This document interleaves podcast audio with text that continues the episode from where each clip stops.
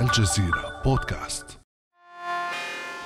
لطالما كان العلماء وإنجازاتهم مصدر فخر وشهرة لأوطانهم أو للدول التي هاجروا إليها لكن أن يصبح العالم مهددا في حياته بسبب علمه فذلك هو الاستثناء في بلاد العرب والمسلمين. حيث يتربص بهم العدو منذ سنين ليغيب العشرات من العقول في مصر وفلسطين والعراق وسوريا وإيران وغيرها من الدول العربية والإسلامية. وكان آخرها اغتيال العالم الإيراني الملقب بابي المشروع النووي الإيراني محسن فخري زادة. وفي كل مرة توجه أصابع الاتهام إلى إسرائيل تصمت إسرائيل. لكن رئيس وزرائها بنيامين نتنياهو لوح ولمح دون أن يصرح أريد أن أستعرض أمامكم جزءا من إنجازات هذا الأسبوع لأنني لا أستطيع أن أقول كل شيء فما قصة مسلسل اغتيالات العلماء العرب والمسلمين؟ وهل يقف وراءها الموساد؟ وما هي تداعيات تصفية العقول واجتثاث الكفاءات؟ وما مسؤولية الدول العربية والإسلامية في حماية علمائها؟ بعد أمس من الجزيرة بودكاست أنا خديجة بن جنة.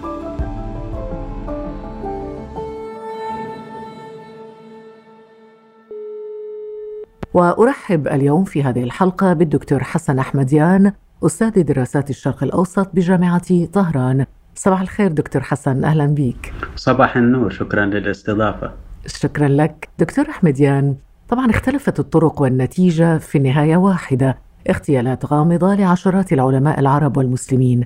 ما أسباب استهدافهم برأيك؟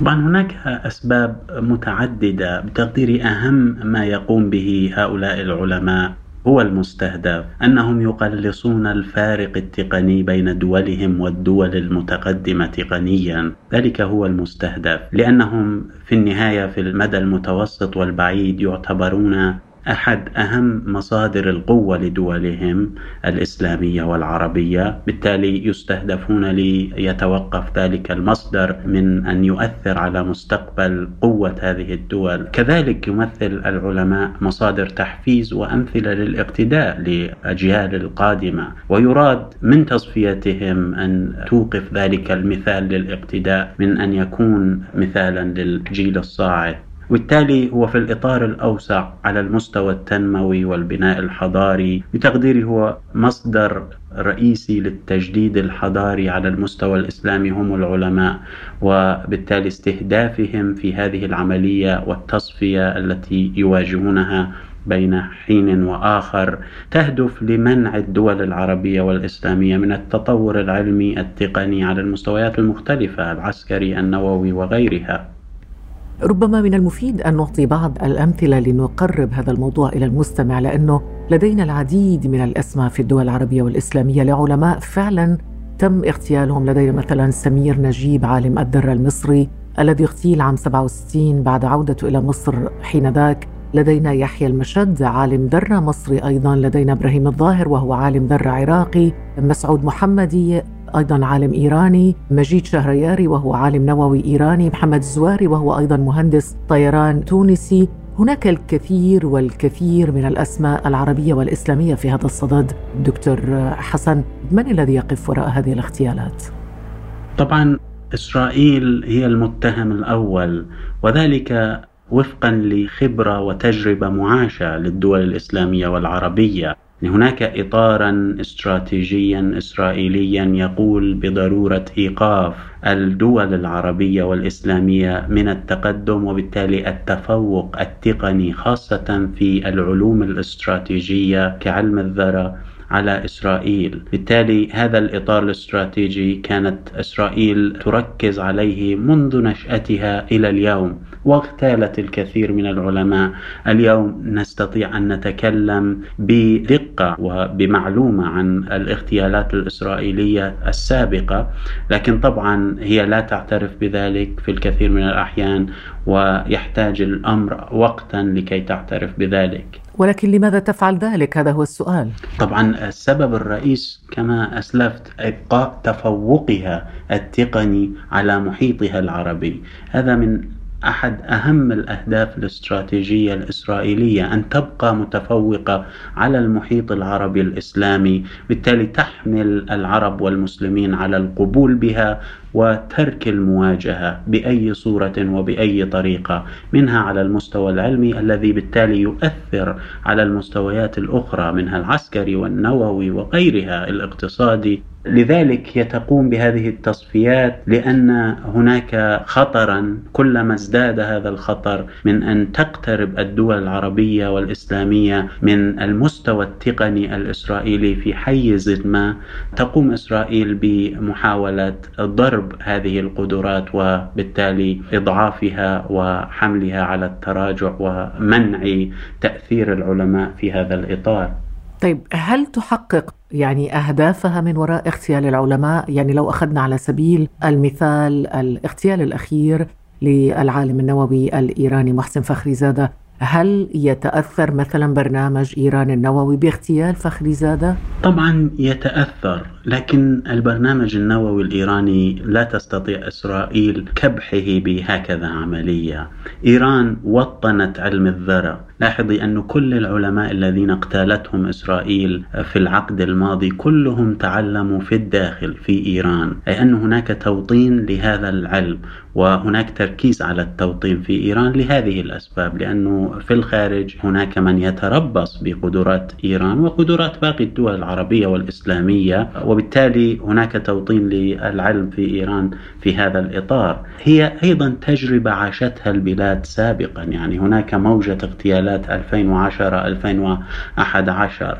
النتيجة كانت أن إيران زادت من تأكيدها على تطوير برنامجها النووي وأيضا ازداد حسب الإحصاءات المتقدمون في الجامعات والكليات الإيرانية لدراسة علوم الفيزياء وبشكل دقيق علم الذرة، ذلك يعني أن هناك دعم من الحكومة ومن النظام لتطوير هذه القدرات وهو يعتبر رد بعيد المدى على عملية التصفية التي تريد لهذه المجالات أن تتوقف عند حد ما في إيران وأن تشكل خطرا يضاهي الخطر الذي تواجهه الدول العربية والإسلامية من قبل طبعا التطور النووي الإسرائيلي وغيره. طبعا قد يؤثر شكل الرد الإيراني على الثقة الداخلية لدى علماء الذرة ودارسيها في إيران بالتأكيد، لكن الرد بعيد المدى، التركيز على عدم التراجع في هذا الإطار المستهدف وهذا المجال المستهدف هو الرد الامثل الذي ركزت عليه إيران سابقا وبتقديري أنها ستركز عليه مستقبلا. دكتور حتى لو سلمنا بأن عملية الاغتيال لا تؤثر على البرنامج النووي الإيراني، لكن بالمقابل هناك بالتأكيد تداعيات، هناك من يرى أن هذه الاغتيالات قد ترهب العلماء وقد تجبرهم على التخلي عن برامجهم وأبحاثهم. هل ترى هذا الرأي؟ طبعا هناك تداعيات بالتأكيد وهناك مشاكل قد تواجه البرامج النووية منها في إيران لكن هناك إصرار جماعي بتقديري على المستويات العليا لمضي قدما والتركيز على البناء بدل التراجع أمام مسلسل الاغتيالات. وهو بتقديري عامل ردع كبير مستقبلا. هناك طبعا ترهيب للعلماء لكن في النهاية من يدخل مجال الذرة في إيران أو في أي دولة إسلامية يعلم منذ البدء أنه يعرض حياته أيضا للخطر. وبالتالي لا أعتقد أنه من يختار هذا الطريق سيتأثر بعملية اغتيال هنا أو هناك بشكل كبير لكن طبعا سيكون هناك عملية ترهيب آه، تؤثر على الخيارات مستقبلا. لكن بتقديري هذا التأثير لن يكون كبيرا. نظرا لخبره إيران السابقة كما اسلفت الموجة التي واجهتها من اغتيالات عدة تعرض لها علمائها سابقا.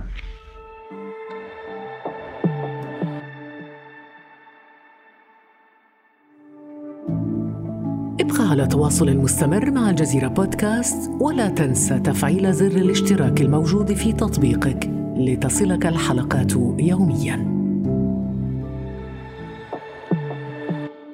ولكن المسلسل ما زال مستمرا وهذا يطرح سؤالا جوهريا حول من يحمي العلماء وهذا يكشف أيضا النقاب عن عجز الدول المستهدفة عن حماية علمائها وعجزها عن منع أي اختراق أمني على أراضيها، أليس كذلك؟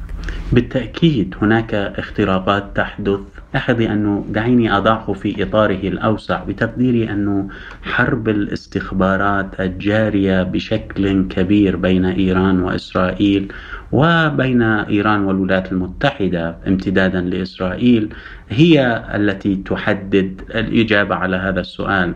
نحن إزاء مجابهة مستمرة. اختراقات تبني على الإبداع أن كل اختراق يختلف عن الآخر. وفي هذه الحرب يتضح لنا أن التطور العلمي مستهدف. وبالتالي لا يمكن أن تتطور الدول العربية الإسلامية إيران تقنيا خاصة كما أسلفت في العلوم الاستراتيجية إلا إن طورت قدراتها الاستخباراتية لاحتواء هكذا اختراقات تأتي على مصادر قوتها الإنسانية. وإيران قامت بذلك سابقا يعني حاولت أن توقف تلك البؤر التي كانت تستخدم في الموجة الأولى للاغتيالات ووفقت إلى حد ما لكن لكن الواضح أنه هناك أطر جديدة تستخدم وهناك بؤر جديدة للاختراق تستخدم وأتت بهذه العملية الأخيرة. وهناك ربما أساليب جديدة ولكن الأساليب التقليدية دكتور حسن يعني ما زالت إلى الآن موجودة عندما نتحدث عن اغتيال المهندس التونسي محمد الزواري. كيف لفريق الاغتيال الإسرائيلي أن يدخل عبر المطار ويذهب إلى المدينة التي يقطن فيها محمد زواري ويغتال بكل سهولة ويخرج من البلد. يعني هذا يكشف عن ثغرات أمنية واستخباراتية كبيرة في دولنا العربية والإسلامية. بالتأكيد هناك ضعف استخباراتي وأمني. هذا واضح في المواجهة وذلك بسبب عدم التركيز على هذا البعد من المواجهة. أحد أنه عالم بحجم العلماء الذين ذكرت يحتاجون إلى حماية أمنية. السيد فخري زادة الذي اغتيل في إيران مؤخرا كان يحظى ببروتوكول أمني عالي المستوى لكن الواضح أن الاختراق حدث في مستويات أعلى من ذلك البروتوكول. بالتالي فوجئ الجميع أنه هناك اختراق أكبر. يعني بأي طريقة؟